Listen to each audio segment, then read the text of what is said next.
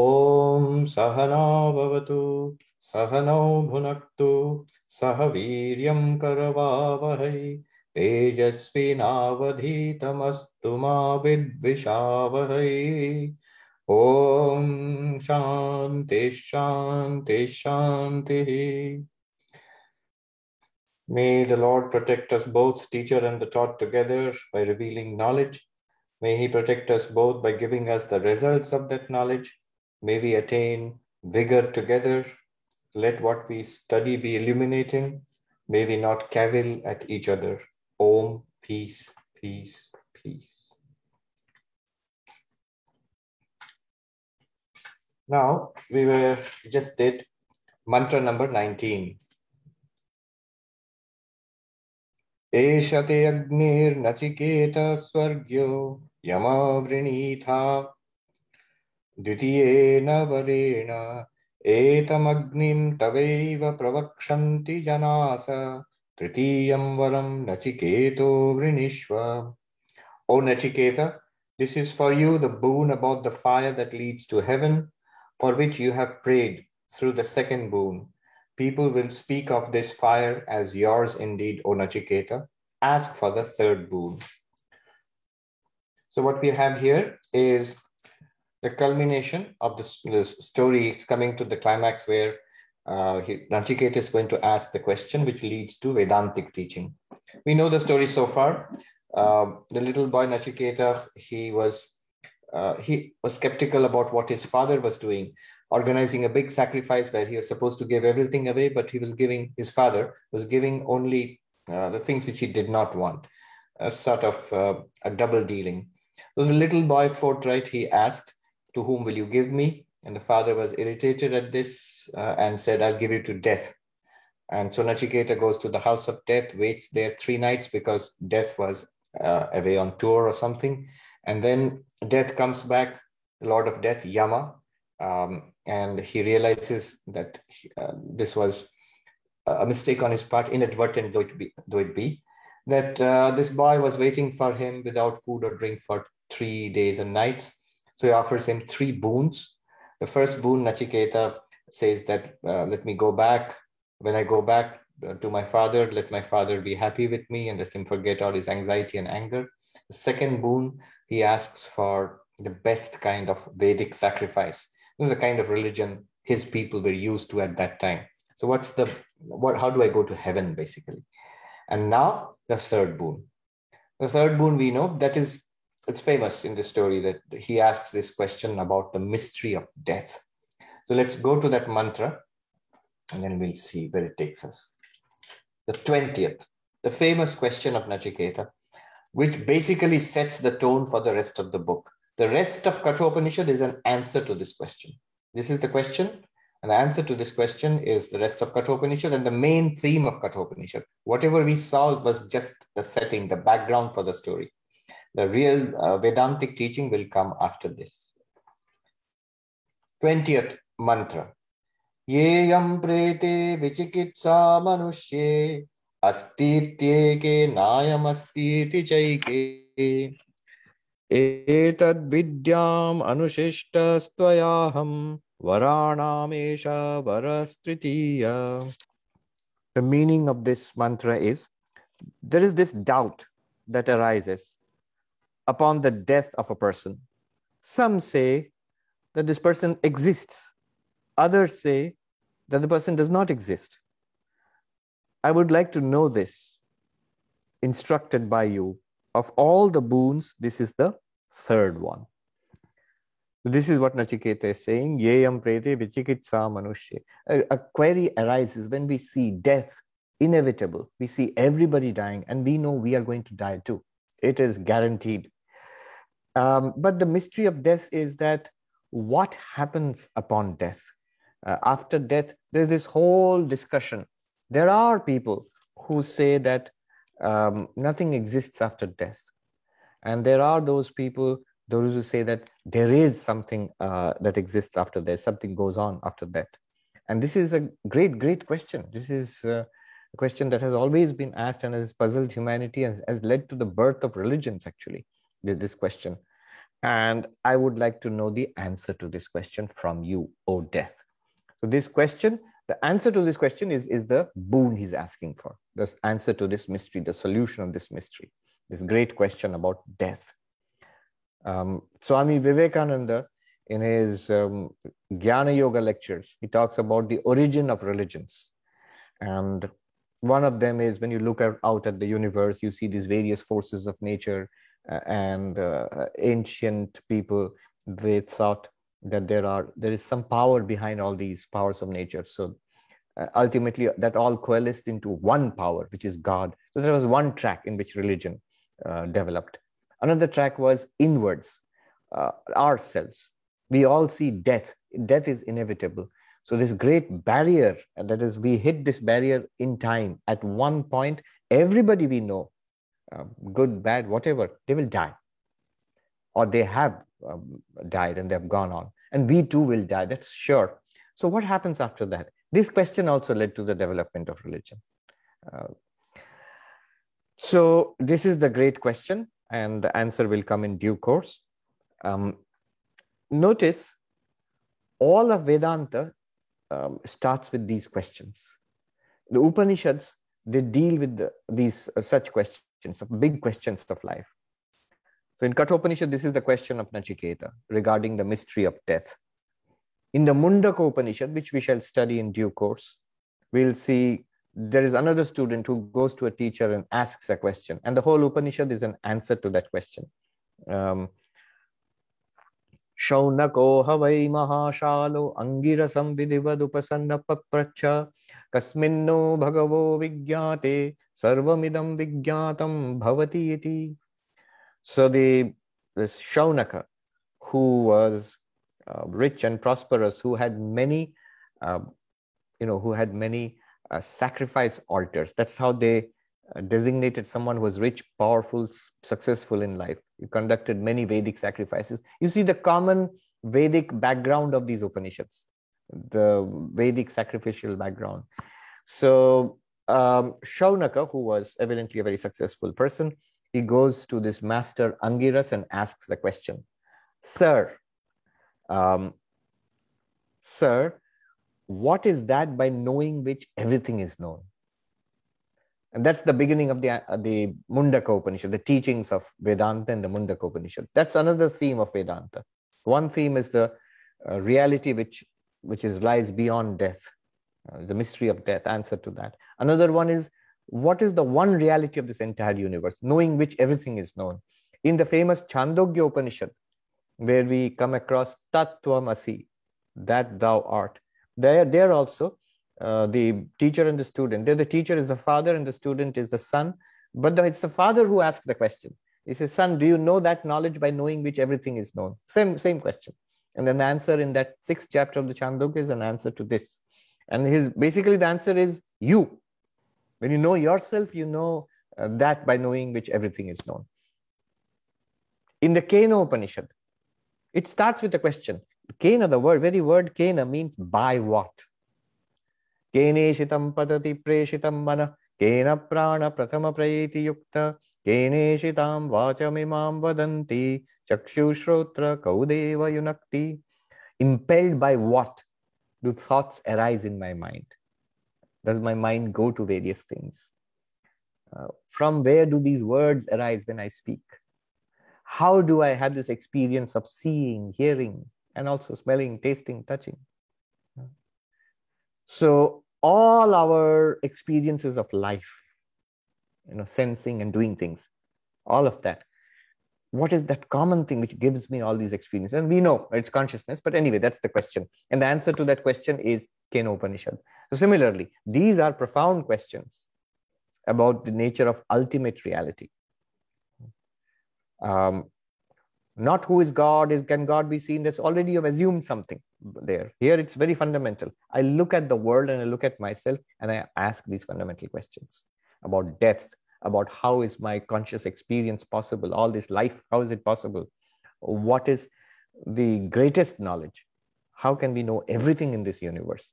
So these are the questions. And nachiketa asks one of these fundamental questions. These are the real spiritual questions real spiritual questions. not how can I overcome my depression, how can I tackle that annoying neighbor, my son or daughter doesn't listen to me. These are not deep uh, spiritual questions. These questions also will be answered. Every every question in our life will be answered to our satisfaction. But you must ask the deepest question, the most fundamental questions. Now, this question itself is interesting because you see, um, Swami Vivekananda said this question leads to religion. When you see death, there was a time in very ancient times when they discovered that death of the physical body is not our death. There is something else that continues. What is that? They called it the bright body or the subtle body. The bright body or the subtle body is nothing other than um, um, you know our thoughts, feelings, emotions, our internal uh, the mind itself. So this is what this is what constitutes us, body mind. Now, one view might be that the mind is nothing but the body. Basically, we are body. Fundamentally, we are body. So when the body dies, at physical death, the body dies, nobody disagrees. Materialists agree, and spiritualist people, spiritual people agree. Everybody agrees that at physical at death, what dies is the body. Now, if we are only the body, if we are fundamentally the body, then at the death of the physical body, that's the end. There is nothing uh, more that remains. I mean, you can say that your legacy remains, people's memories about you remain, what you have done in the world remains, but that's all secondary. That's evading the issue. Do you remain? Do I remain after the death of this body? In some sense, at least. The way I understand myself, that one, does it remain? So, those who think that the body is the only reality, and everything that we are, including so called mind and consciousness and everything, basically is born of the body. Who says that? In ancient India, it was the Charvakas, the materialists. And today, it's uh, all the materialists, whether in philosophy or in science or medicine or physiology, who say that the body is, you are the body. And you might say, but, but what about mind? We are thoughts, feelings, emotions. Um, they will say that, look, what you call mind is just products of the um, chemical activity, the electrical activity in your brain and nervous system. Your neurons are firing there is biochemical activity going on in your brains. That's what's producing giving you the feeling of having thoughts uh, memories. That's what constitutes your distinct personality. You might say yes but how? How does the brain produce the mind the materialist will answer we really don't know but it does it does why would you say that because because matter is the only reality the whole universe is matter, energy, time, space. That's it. How do you know that? There's nothing else. And it's a powerful uh, way of thinking. It's an elegant way of thinking. Notice, it's also a monism. It's a kind of one reality is matter with all its variations, with its superstrings and quarks and whatever. That's the ultimate reality. And body is just a very complicated form of matter. Somehow it produces the byproduct which you are.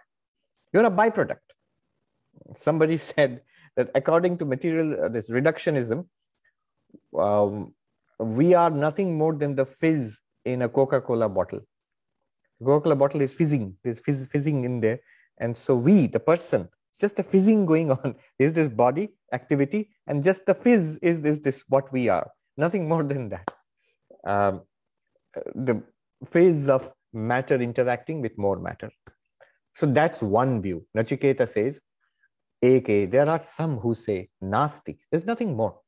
That's it. Death is the end. And there is those who say, no, there is something more. There are those who say that um, physical body only dies. There is no proof to show that the subtle body, so subtle body is not a phys, is not a byproduct. It has its own existence. It exists with the physical body. Something like data in the cloud just because the physical computer is broken or laptop is broken does not mean your data is gone. You buy a new one, you can download the same data. So similarly, um, the software running inside these, this hardware, that is not gone because just when the hardware breaks down. The subtle body, thoughts, feelings, emotions, you the person, I the person, I still continue. The ancients discovered this in every civilization of the world, not just civilization, pre civilization. the so-called primitive people, the, you know, the cave dwellers, the Stone Age people, they also had burial rituals. They also gathered together in groups and they felt that the person we are burying or burning, that person is going on. there, there is something more. to give offerings. Most ancient cultures, all of them, they have um, ideas about ghosts. Who are ghosts? Who die. Uh, Halloween. If you look at Halloween, what's what's Halloween all about? Why are there so many ghosts and demons there? If you look at the origins, it is all saints. Uh, it is a, a Christian uh, practice of remembering the saints. But that, if you go further, it's remembering all those who are dead. So people who died, uh, all hallows from which Halloween uh, has come, which means uh, we feel that they exist even in without the body. The physical body is destroyed, but they exist. So that's the idea of a ghost. A ghost is a subtle body without the physical body. We are all ghosts, actually. We just have a physical body going right now. When the physical body goes, we'll just be the ghost. And look at the difference in language. In English, we say death means he gave up the ghost. In India, we say he gave up the body. So here the stress is on the physical body um, and the life going out of the physical body.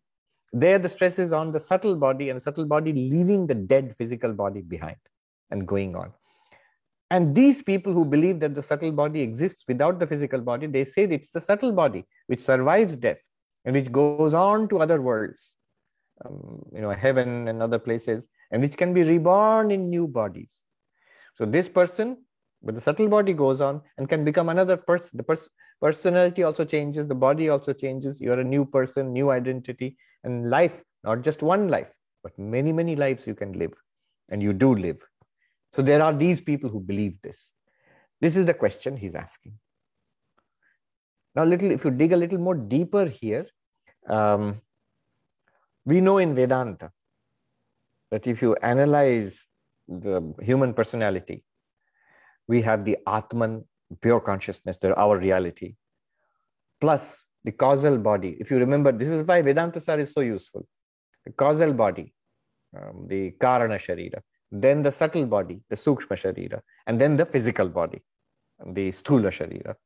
So three bodies and uh, consciousness or Atman. Atman, of course, there uh, we are all one Atman, but the three bodies are different for each person. Now, at physical death, the physical body, Sthula Sharira, dies, but the subtle body does not die, and the causal body does not die. And that's what transmigrates, goes to other worlds and other lives. That's the Jivatman. Behind it all is the Atman. Atman never comes, never goes, because it's infinite, all pervading, non dual. It is the one reality in all things. It's just like the screen of the movie. When um, in the movie, mm, you find the hero goes from one country to another, the screen does not go from one country to another. The screen enables this movement to happen, it, it displays that, that possibility. So the subtle body and the causal body Sukshma Sharira and Karana Sharira, and with the Atman, always the Atman is there. They travel, those, the subtle body and the uh, causal body. Physical body is broken. Another example would be suppose there are pots in a garden, many pots, they're full of water, different sizes and shapes. And in each pot, the sun is reflected. So, pot, water, reflected sun, tiny sun, and the real sun in the sky. The real sun in the sky is one pots are many. The waters also are many. And the reflected suns in the, those waters are also many. When the physical, the pot breaks or is damaged, what does the gardener do? He takes the water and he pours it into another new pot. When he pours the water out, what happens is the water, along with the reflected sun, you see, it travels to the new pot. Now compare the physical pot, the pot to the physical body, this one, and the water inside to the causal body and the subtle body, Karana Sharira, Sukshma Sharira. And there the little consciousness is reflected, the real sun is reflected there. That's what we call in Vedanta the Chidabhasa, reflected consciousness or awareness, which we feel right now. And this is the one that travels. This is called the Jiva, sentient being. Now, when Nachiketa asks this question, what is he asking about? Clearly physical body dies so he's not asking about that Um, is he asking about the Atman, the Brahman, existence, consciousness, bliss, the ultimate reality? Or is he asking a question about the sentient being, that which travels from lifetime to lifetime, this subtle body, subtle body, causal body, with the reflected awareness? Is he asking about the pot? Is he asking about the water with its reflected little sun? Or is he asking about the real sun? I'll repeat that. What is this question about? The pot is broken, so he's not really asking about the pot. But is he asking about the traveling water, which goes from pot to pot? Or is he asking about the sun? Is he asking about subtle body, causal body, reflected consciousness? That's one. Or is he asking about pure consciousness, infinite existence consciousness, bliss? He is asking about Atman, pure consciousness, Brahman, our reality. Why do you say so? Because after all, even the subtle body also survives the death of the body. So he could be asking about that. One thing is, the subtle body and the, that surviving the death of the body, these people were already pretty convinced about. Moment he's asking a question about going to heaven, the second boon. Uh, how do I go to heaven? So he is pretty much in that paradigm of, he at least believes, even if he doesn't know, he believes the general belief of his people, the Vedic people, that we don't die with the body. The soul survives, the Jivatma, it survives and it goes on to other worlds and other bodies. You can actually travel to heaven in that one. So those things are sort of understood. Is but what he's asking is, is there a higher reality? Is there an ultimate reality? What are we finally? Not the body which dies, not the ever-changing little uh, puddle of water which goes from pot to pot. You know, the subtle body, uh, causal body complex, which goes from lifetime to lifetime. Beyond the ghost, Beyond that, what are we, are we really? That's what he's asking. Um, how, am I, how do I know? How do I know? I know because if you look at um, Yama's answer to his question, it is about Vedanta, about the reality about ourselves. It's the answer to the question, Who am I? And later on, in the second chapter, which will come, uh, Nachiketa, because Yama will now test him. And Yama, Yama, uh, Yama wants to make sure that he's a fit student for Vedanta. Yama is going to test him. So offering him temptations and all, Nachiketa turns it all down and again asks the question. So the second time he asks the question, it's in different language. It's very precise. He asks beyond all these dualities, the ultimate reality. What is that? Tell me that. I want that truth with the capital T. I want to know who am I, the self with the capital S not the physical self, not the subtle self also, which travels from lifetime to lifetime. So that's the question. And that's why it's Vedanta. Um, Shankaracharya, the commentator here, he makes an observation before we enter into this question. And one sentence, a remarkable sentence. I want to read that out to you. And uh, so he sets the stage. He, he wants to show us what has happened till now and what is being asked now. How is it so different, so enormously different from our life, from our humdrum life, worldly life, or even the other worldly life? How is spirituality different from conventional religion, even different from worldliness, different from other worldliness also, conventional religion? How is Vedanta higher than all, all of that? What is this profound nature of this question? He wants to show us. So I will read out that in Sanskrit this is Shankaracharya's commentary on the introduction to this question of Nachiketa. Before Nachiketa asks, Shankaracharya, he, he flags this for us. Now we are going into the third boon. And how is this third boon, this question, how is it so unique compared to what has gone on earlier? Let me read the sentence out, then I will uh, tell you how it's remarkable. I'm going to read out the original Sanskrit for you.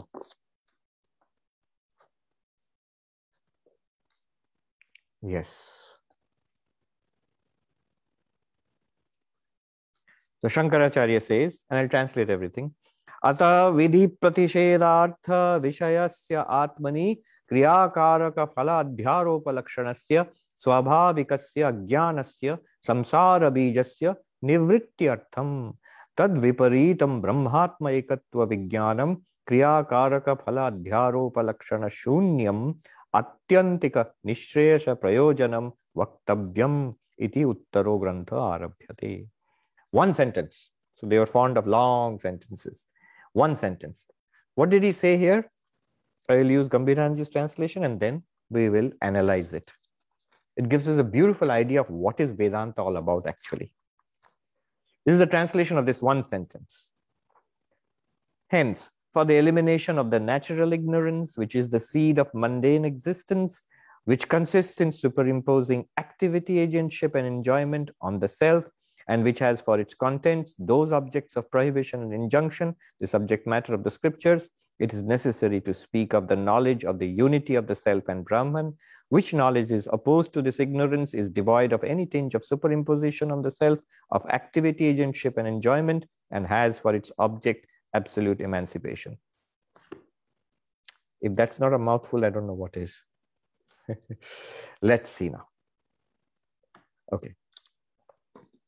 I'm going back to the Sanskrit and so he says,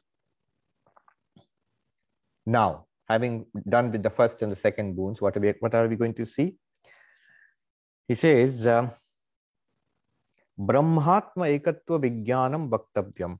Now it is to be taught the identity of Brahman and Atman. Basically, yourself is that infinite reality. You are that infinite reality. This has to be taught. Why? And what is the nature of this knowledge? Vidhi pratisheda artha vishayasya atmani क्रियाकारक फलाध्यारोप लक्षणस्य स्वाभाविकस्य अज्ञानस्य संसार बीजस्य निवृत्त्यर्थम to remove he says what is the purpose of all of this this this teaching of vedanta nivritti to remove to negate to cancel what samsara our samsara what is the nature of this samsara He says vidhi pratisheda artha the uh, what is the object of the do's and don'ts mentioned in the ritualistic portion of the vedas? The you do this ritual you want um, money you want wealth you want a kingdom in this world and in the world next you want to go to heaven. And here are the vedic commandments do this ritual, do that ritual, and do the other ritual. And then you will get the results of all of that. Do good deeds, um, get a lot of good, good, uh, good karma. As a result of it, your what you want, you will get. You will get. So, injunctions and prohibitions, do's and don'ts. There is a kind of religion which deals with do's and don'ts, and that's part of samsara. So that's the first thing he says. Um, the there's a portion of the Vedas, the earlier portion of the Vedas, which deals with conventional religion, do's and don'ts. Why do's and don'ts? Do does our samsara depend on Vedas or do's and don'ts or conventional religion? No. Samsara is it's there with us. We are born into it. But if you want to make a good uh, deal out of it, if you want the best possible life here, uh, if you want not a tragedy but a comedy or you know in the sense of a pleasant life here in this world for yourself and your family and your community and you want to go to heaven afterwards again a pleasant afterlife. Um, instead of you know being a ghost and uh, haunting a, uh, having a haunted house and saying boo to people that's a terrible existence. Rather go to heaven so all of that, if you want, and who doesn't want it? Everybody wants a good existence here. That's what conventional religion deals with. That's what uh, the karma kanda of the Vedas, the ritualistic portion of the Vedas, deals with. Um, what is its nature? Atmani kriya karaka phala adhyaropa lakshana. It is character. Lakshana means characterized. Characterized by um, Kriya Karaka Phala. This is an amazing way of putting it. Kriya means action. What action? Worldly action. You earn money, have a job, raise a family. That's Kriya. And also religious action. You perform rituals, pujas, and whatnot. Um, all of it, what does it do? Phala. It leads to results. How do you do it? Karaka. Karaka is one word which is very powerful. It's a, it comes from Sanskrit grammar. All the objects of, uh, all the factors involved in action are called Karaka. So the subject of action, the one who does action. Who does action? I. But which I? Not the Aham Brahmasmi, I Brahman. No. It is the absolute reality itself, but occluded by, obscured by, hidden by natural ignorance in identification with a particular mind and a particular body. That's what, in plain language, we call your average guy, the person on the street. So that person is the subject of action, the one who does action. So subject, that's a karaka. The object of action. So maybe somebody is eating food. So food is the uh, object of action. And then the, uh, the location, where do you do it? Uh, then the instruments by which you do it, with your hands or with a fork. Uh, you drive to work with a car. Those instruments are called karana. They are also part of the, uh, the factors involved in action. So the subject of action, the object of action, the instruments of action, the location of action, all of that is called karaka. What do they do? They enable action to happen. And what is the result of action? Good and bad, papa and punya, merit and demerit, good karma and bad karma. And the result of that is sukha and dukkha, happiness and misery. Uh, so you have these three kriya, karaka, phala. Action, the factors of action, and the result of action. What action? All action, secular and religious. What are the factors? Everything that you is involved in an action. You, the person, the car you drive in, the office you are driving to, all of that. And the result of action uh, is um, ultimately good and bad, the good karma and bad karma. I mean, you say, let's say result of action is making a million dollars to the stock market. Yes, but with that, uh, you generate good karma and bad karma. That's also part of the action. That's the only the intermediate result of the action. It will give you ultimately happiness. That's the result of good karma. It gives you ultimately misery. That's the result of bad karma. All of this, क्रियाकारक फल अध्यारोप it is superimpose upon the real self आत्मनि अध्यारोप superimpose upon the real self why स्वाभाविक अज्ञान से स्वाभाविक स्वाभाविक अज्ञान से because of ignorance ignorance of what of our real nature and this ignorance is inseparable from the atman. This might be stunning to people but you, after all we all are trained in vedanta. We have to get rid of ignorance. We have to cancel ignorance. We have to generate vedantic knowledge. Uh, i feel i'm the body mind due to ignorance. And generate the knowledge that I am uh, Brahman, and that cancels the ignorance. If ignorance is inseparable from uh, the real self, from Brahman, then isn't it asking for trouble? No, inseparable here, Swabhavika means, does not mean it is the real nature of Brahman. Ignorance is not part, Maya is not part of the real nature of Brahman. Rather, it is inseparable in what sense? Just as the false snake is inseparable from the real rope. That which is false cannot be separated from the reality. If you separate it, it disappears. So there's ignorance, which is swabhavika, which is naturally there in, in ourself. We can negate it. We will generate knowledge, jnana, which will negate ignorance, ajnana. And that will remove samsara. But as long as ig- ignorance is there, as long as samsara is there, it is inseparable from you, the real nature, your, from Brahman.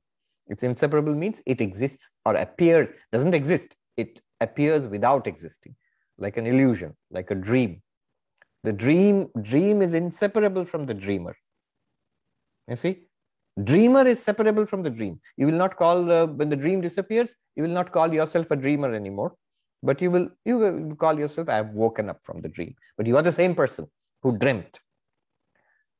Um, so the dream cannot exist separate, separate from the dreamer although the dreamer can exist separate from the dream. So Brahman can exist without ignorance. That's the enlightened uh, state.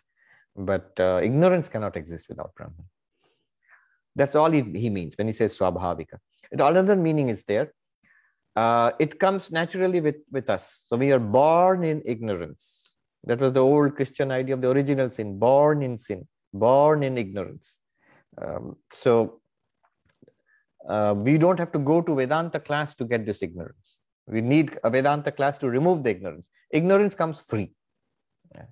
It's um, it is an uh, option included free with the product. When you buy it from the market, it's given. You don't have to ask for an extra. Uh, it is there. And this ignorance is the root of samsara. Samsara bijasya. It's the root of samsara.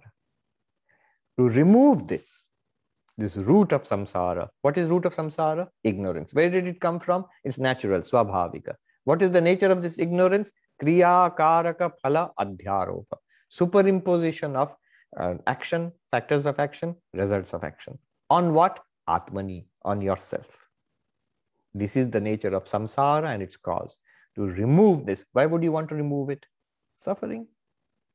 You're tired of it.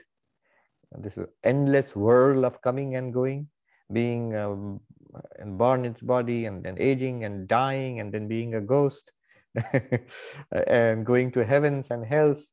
Even the nice worlds to be enjoyed through the ritualistic portion of the Vedas, all of that is still samsara. Ihaloka, paraloka. Ihaloka means this world, paraloka means the other worlds. But they're all worlds, they're all temporary, they're all ultimately subject to dissatisfaction. If it is hellish worlds, naraka, then terrible pain and suffering, horrible. If it's the heavenly worlds, it is mild dissatisfaction, still not, not satisfying ultimately. It comes to an end, it does not lead to any lasting fulfillment.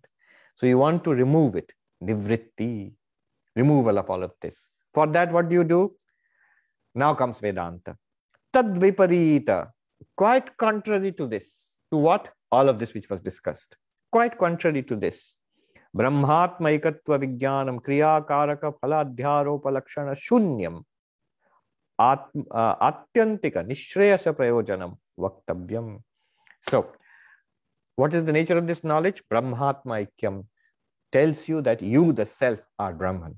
This will show you that. What is the result of that? Um, it is the removal of the superimposition of Kriya Karaka Phalam. Action, the factors of action, and the results of action were superimposed on us. This is the removal of that superimposition, desuperimposition. In Vivekananda's language, hypnotization and dehypnotization. So the nature of Vedanta is dehypnotization. It removes. Shunyam, negated, removed. And uh, what is the result of this? Atyantika Nishreyasha. The absolute freedom from suffering complete transcendence of samsara. This is the result. This is prayojanam. This is the purpose or, or the result of um, Vedanta. One is samsara, this is moksha. The, the, the one is first boon, second boon. This is third boon. I actually did a little exercise comparing the two. I wrote down the results of that. I made this little uh, this scratch pad and I wrote down, scribbled. So on two two um, columns, first boon, second boon is one column, and the third boon is this column. Remember the first boon and second boon. the first boon, um, Nachiketa took care of his worldly problems. That is, his father was annoyed with him, and uh, so he wanted to settle all this. So that's just uh, a symbol, uh, an indicator, which includes all of our worldly problems your family, your physical health, your job, your ambitions in the world, your personal story, whatever it is, that's uh, the first boon. The second boon is the otherworldly problem. How do I ensure? See, for our modern people, most of uh, people, they don't believe too much in heaven and all that, so they're not worried. The ancients were worried about the future. Um, there's this joke, lawyer joke, with apologies to all the lawyers here. Uh, they're always they're the butt of jokes, you know. So this lawyer was on his deathbed, and no, he, he was never known to be a particularly religious person. So on his deathbed, in the ICU in the hospital, so somebody, this somebody who a visitor saw this lawyer. He was quickly going through the Bible, like looking through it. So, oh, so at the point of death you become religious. And he says, Oh, not at all. I'm looking for loopholes. so this is what I have to confront now. He knows I'm dying now. Now I'm going to confront the next, the other world. So the ancient people in all religions, everywhere, they are very aware that this is this world and there's this other world, and we have to be uh, aware of you know, getting enough good karma or being good people in this world, which will help us not only here but hereafter.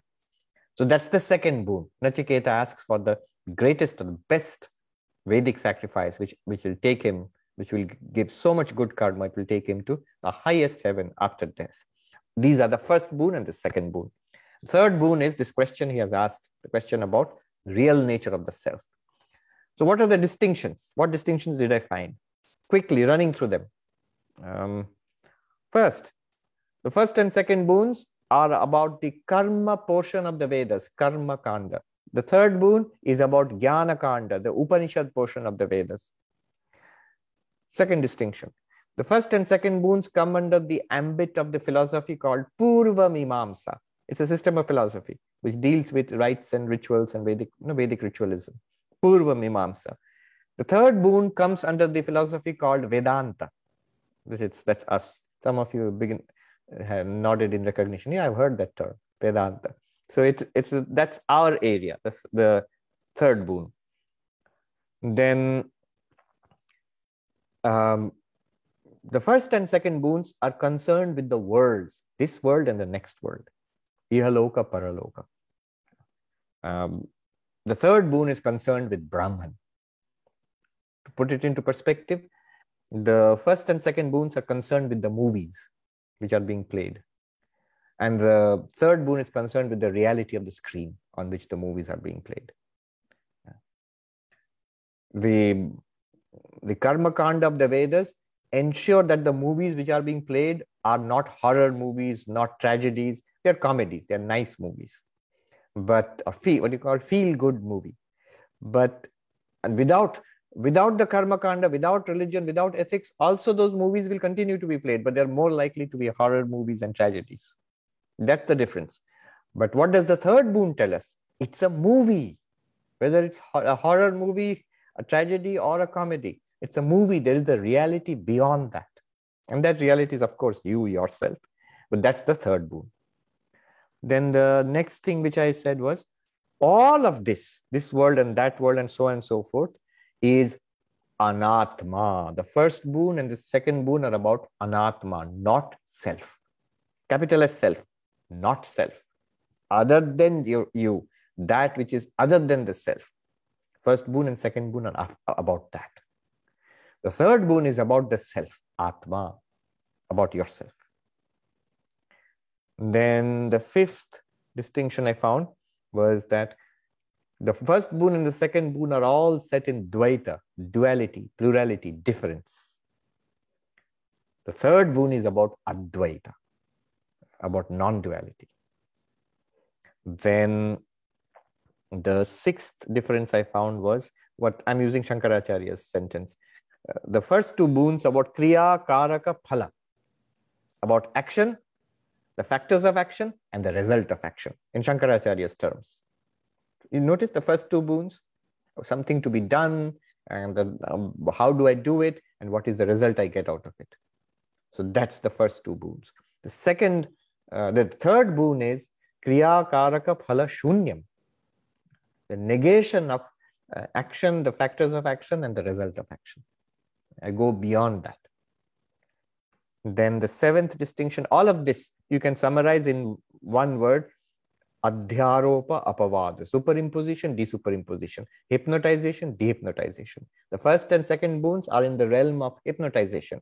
The technical philosophical word is superimposition. In Sanskrit, Adhyaropa. That which is not there is imposed upon you. It appears. It's like the dream world it's superimposed on your mind. And uh, the third boon is about desuperimposition, apavada. Apavada is negation or desuperimposition, or in, um, Swami Vivekananda's words, dehypnotization. Waking up, basically. This is, ah, right, in the Buddha's words, the first and second boons are in sleep or dream. And the third boon is waking up. Not this, this waking up, but waking up to reality. Um, first and second boons are the third boon is about being a Buddha. The third boon is about being a Buddha. Then the first and second boons are about being Buddhu. I mean, only in Hindi it works, or in Indian languages, it means fool. Buddha is the awakened one, and the, the word Buddhu means a fool. So, first and second boons are in the realm of Buddhu. and the third boon is being a Buddha. I'm sorry, I couldn't resist that. And then the eighth difference I found was all of this can again be summarized in one word ajnana, ignorance. The first and second boons are in the realm of ignorance. And the third boon is in the realm of jnana, knowledge. Um, the ninth distinction I found was the first and second boons are samsara, and the third boon is moksha, freedom. So these are the distinctions. And uh, Shankaracharya says, now this has to be, this knowledge has to be given to us. The knowledge about the self, the knowledge which is dehypnotizing, the knowledge which takes us to moksha, the knowledge which is non duality, this has to be given to us now. Uh, that is the subject of the rest of the book, Shankaracharya says. Um, what else does he say? So he says also that um, whatever has come till now, why is it being rejected? Why do you want to transcend it? Because it's not satisfying. So, what if it's not satisfying? But we want it to be satisfying. Our whole project was how can I be fulfilled? How can I be deeply satisfied? I'm seeking some profound rest, satisfaction, peace, fulfillment. And the ways I have been seeking it in this world and the next, through worldly activity and religious activity, it can at best smooth things and generate a nice uh, a nicer environment a better place for me this world and the next world. But it's not satisfying not fulfillment. I do not find fulfillment in in wealth in pleasure in um, in children in um, job in power status in nowhere. I don't find fulfillment and so I look for the possibility that there is some lasting, deep fulfillment. And therefore, I look to the third, third question. Third question becomes important uh, because of the inherent unsatisfactoriness of samsara, this world and also the next world. That doesn't mean that all of that, what was taught, is wrong. No. In this world, as long as you are in this call it a dream, samsara, maya, whatever it is, it can bite. So you have to be careful here. Therefore, ethical life is better than non ethical life.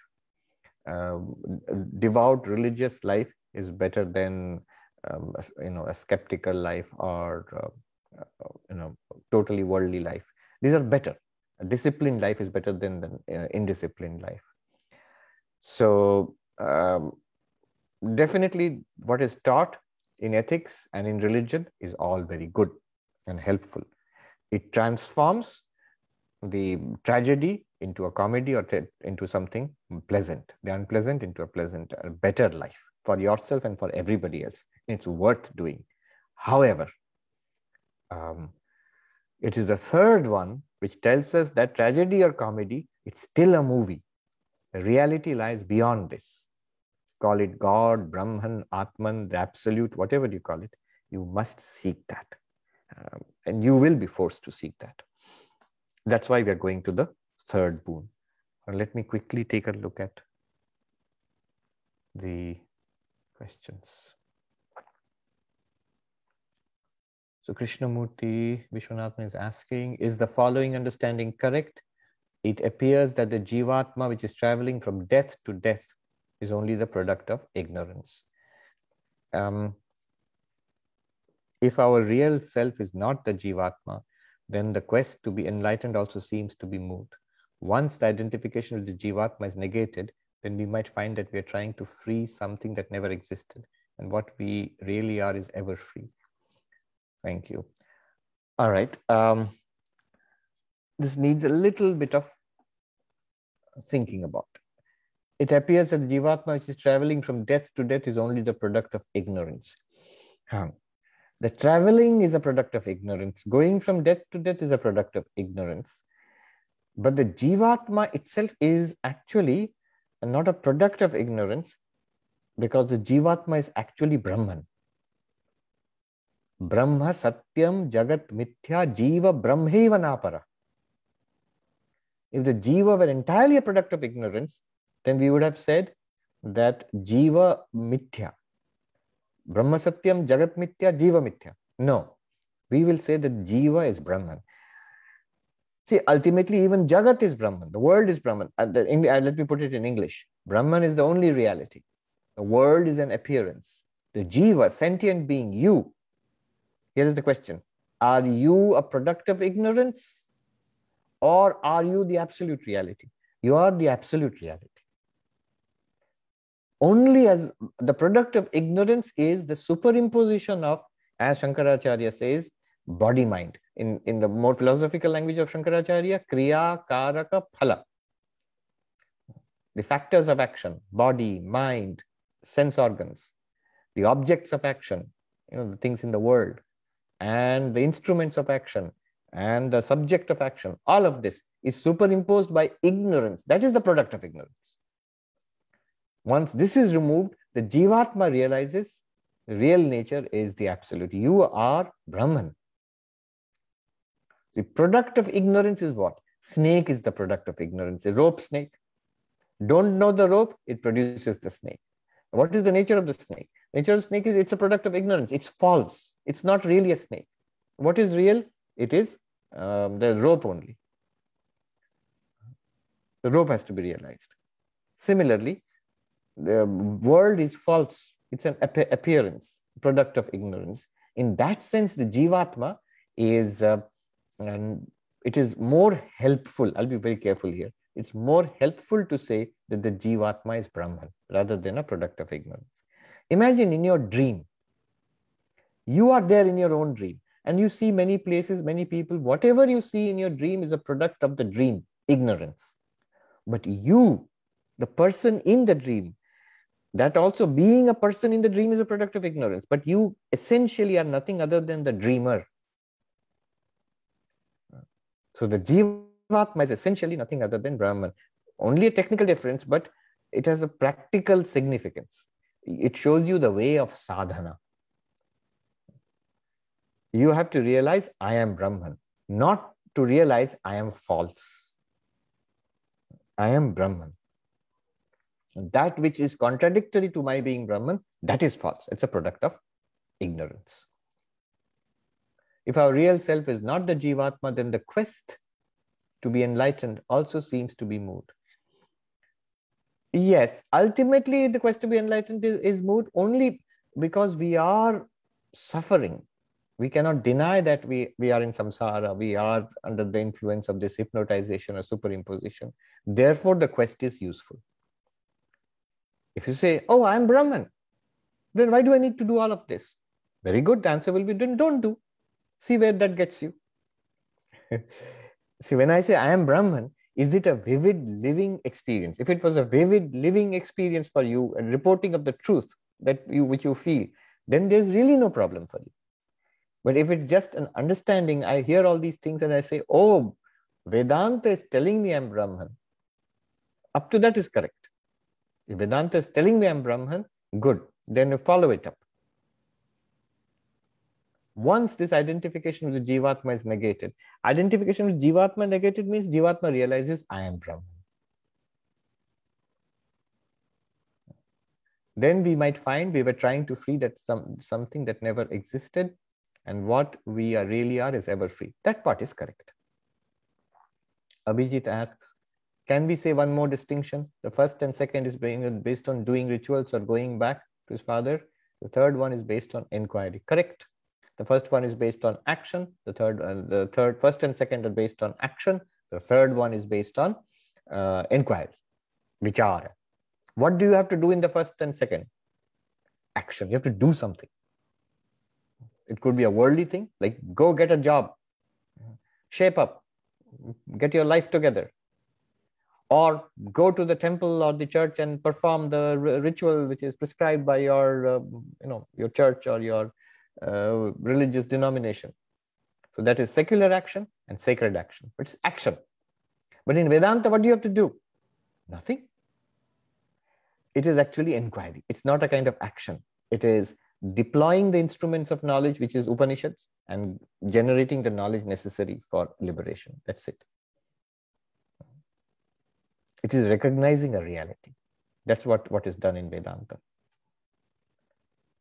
Kiran says the first two are in the realm of avidya, maya, and third is in the realm is vidya, maya. Is this correct? Yes, correct. I put it in another sense. The first two are in the realm of ajnana. The second one is in the realm of jnana. But both are maya in that sense. Both are the glory of God in the sense, Ishvara's maya. One traps us in samsara, the other one liberates us from samsara. So even jnana, once you re- realize you're Brahman, even that jnana also you see as part of samsara itself, a part of uh, Maya. Siddharth says, is thinking a bad or harmful thought bad kriya, though one might not have acted on it? Holy Mother says, in this Kali Yuga, she says to a devotee, my child, in this Kali Yuga, a sin committed in the mind is not a sin, is not a papa. Moner pap, pap noy. But, but, one has to be careful. That's why one should not uh, entertain negative thoughts, vicious thoughts, uh, tamasic thoughts, or, or uh, these things. If entertain it, what happens is it becomes a part of our character. Then what we what I entertain continuously in my mind, that will that I'll start speaking about it. It will come to the level of words, verbal. Finally, it will come to the level of uh, action. You know, related to this, this think I've been thinking about this. I don't know what the answer is. This whole problem of um, you know hate speech and um, freedom of speech is a related issue, not directly related to Vedanta, uh, sort of marginal. See, the dilemma I am thinking about is free speech is really good. It's it's a value which should be defended and to an extreme also. Even hateful speech also could should be free speech and so and so forth. Whatever. If it's offensive speech that also should be free speech. I find i'm fine with that actually. But but i cannot deny that speech comes from thought.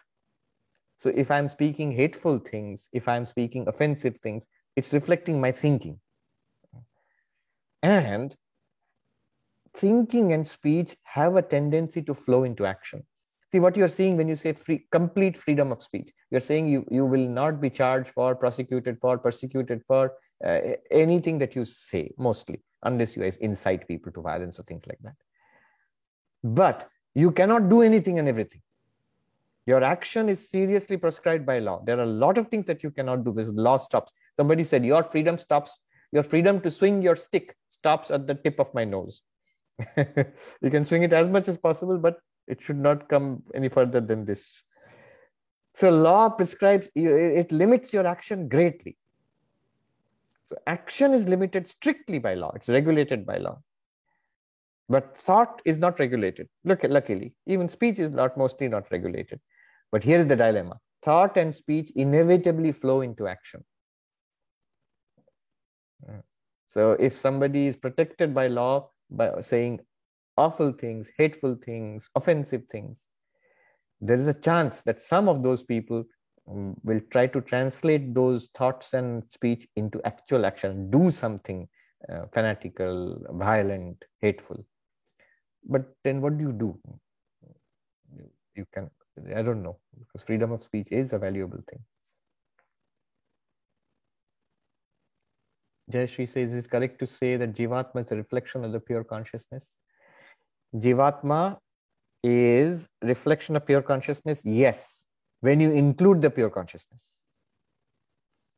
So if I say reflected face, original face is there, mirror is there, reflected face is there. So this is, if you understand this by reflected face, fine. If you say Jivatma is reflection of pure consciousness and has nothing to do with the pure consciousness, no. The moment you say Jivatma, pure consciousness is implied also there. But pure consciousness in itself does not depend on the Jivatma. Without the reflection, also original face can exist. Mirror, if you take it away, no reflection. Why I'm saying this is always when you speak about Jivatma, Brahman is in the background. You are Brahman. So in the pot, water, reflected sun, original sun example. Always, always think of yourself as the original sun. The tendency is because of our, our, our present condition, the tendency is to see ourselves as I am this little spark of light in the pot, in the water in the pot. Yes, I understand I'm not the pot, I'm not the water, but I'm this little consciousness in, in little light in the water. No, no, no. You are that vastness which is shining in that little dot of light there. We just don't know it. And that has that is what Vedanta is trying to show us. That's why we are here in Vedanta. Shri says, Mahapurushji Swami Shivananda tells his visitor Ganga Charan Mukherjee not to grieve for his deceased wife because Mahapurushji knows she is in Shiva Loka. Does Mahapurushji say this figuratively or does he actually know that the subtle body of the wife is residing because he has absolute knowledge? Now, all of us, I and all of you, can reassure ourselves and everybody else that nobody comes to an end with death. Nobody ever comes to an end with death. So that much we know on the basis of Vedanta.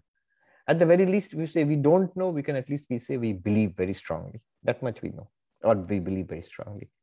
But in the case of um, enlightened yogis like Swami Shivanandaji and other direct disciples of Sri Ramakrishna, they know something beyond this. They may know the what is called gati, the the destiny of a particular jivatma. It's like somebody like the gardener who knows the gardener, who knows where the water from the last pot was poured and which pot it is in now, knows that. So someone like Shivanandaji might know that. So when he says your uh, wife's, the Jivatma, which was your wife in the earlier birth before death, that Jivatma exists. That much we can all say. Everybody can say. But that it is in a particular world, a very high world, Shiva Loka, which is the same as Brahma Loka. That only he has the right to say. He maybe has some mystic knowledge of that. Otherwise, we can't say that. We have no idea. How not to make, mix up the ego and jivatma. Ego is an activity, it's like a ripple in that pot of water. The ripple in the water would be the ego. It's an activity in the mind. You beyond the activity in the mind is the reflected sun. The activity in the water is the reflected sun. Beyond that is the original sun. So you are the original sun. And reflected in the water of the mind, that, that the mind itself as the reflected consciousness. In the mind, there is a wave which is called ahankara, ego. That much is the difference between you and um, the ego.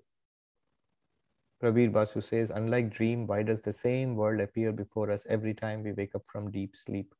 It's because of our prarabdha karma. That is the loka we are uh, inhabiting right now. Because of our past karma, we are in this particular loka. When you fall asleep, you generate a, a virtual experience which you call a dream that you snap out of, but you wake up into this particular loka because you, as the jivatma right now, by your past karma, you are in this world, uh, this particular loka. Okay. Good. ॐ शान्ति शान्ति शान्तिः हरिः ओम तत्सत् श्रीरामकृष्णार्पणमस्तु।